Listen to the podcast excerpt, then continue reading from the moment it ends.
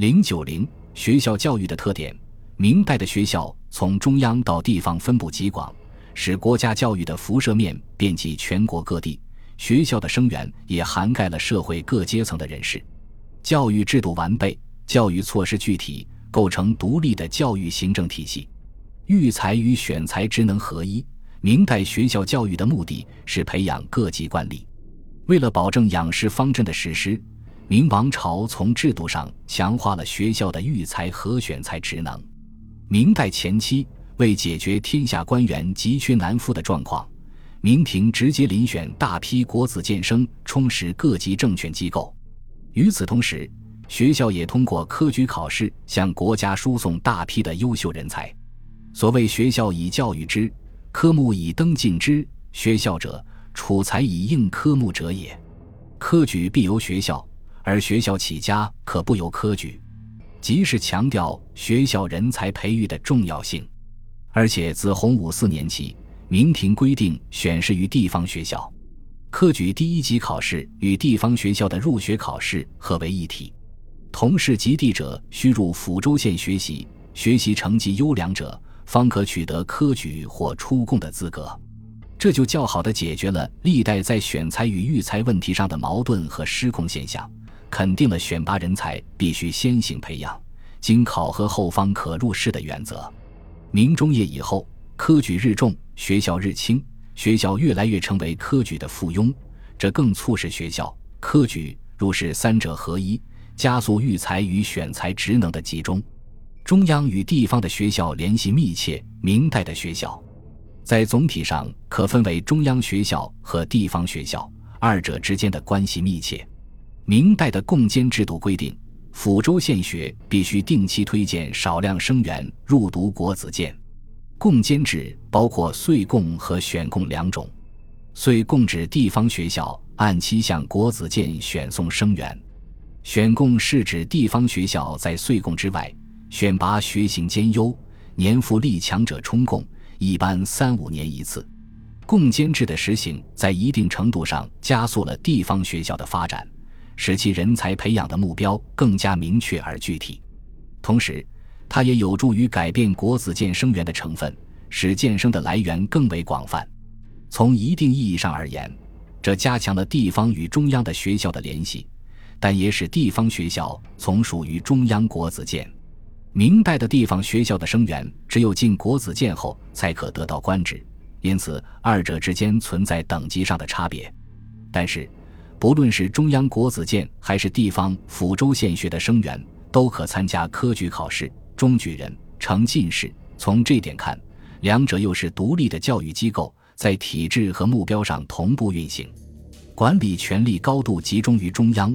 明朝政府直接掌握着国子监和地方学校的管理及各级教育官员的考选，直接沟通中央与地方学校的联系。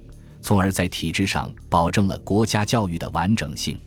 明代国子监是中央最高学府，又是主管国学政令的机构，隶属于礼部。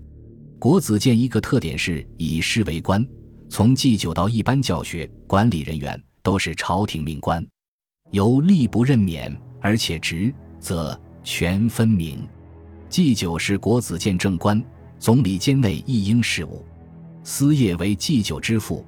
协助祭酒处理监内事务，监丞长绳签厅是执行监规的主要负责人，博士、助教、学政、学录等官为教学人员，典部长文案、金钱出纳事宜，典籍负责图书资料、文书档案，掌传负责教官建生的膳食。明代地方学校的管理权也直接由朝廷掌握，正统元年部正司下设儒学提举司。设提学官一名，提督全省学政。明代提学官一般由按察司副使或佥事担任，南北直隶由御史担任，人选由朝廷直接任命。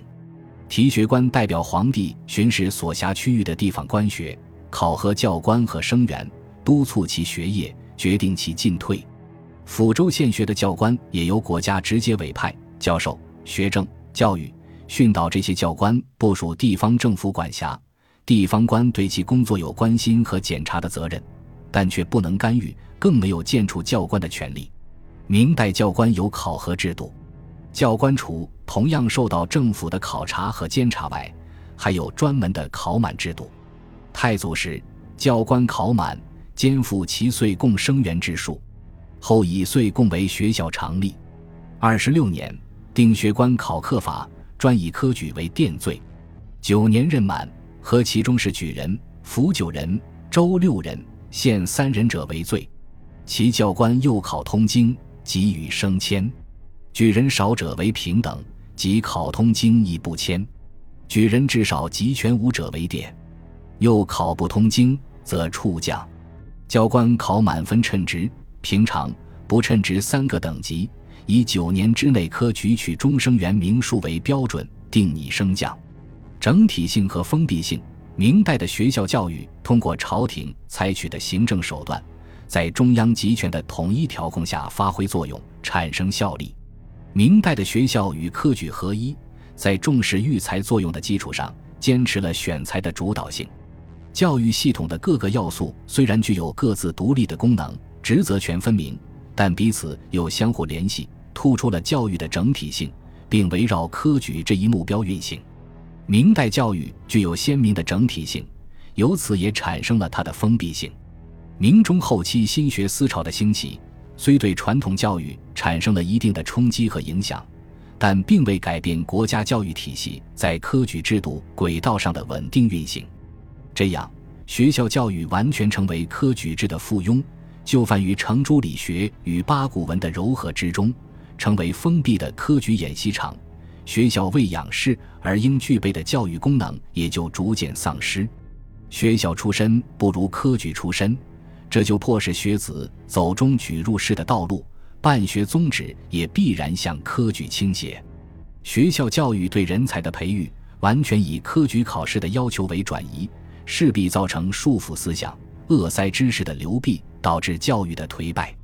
学子读书趋于声名利禄，埋首诗文而弃学问于不顾，国家整个教育机制于是不可避免的要先于封闭和桎梏。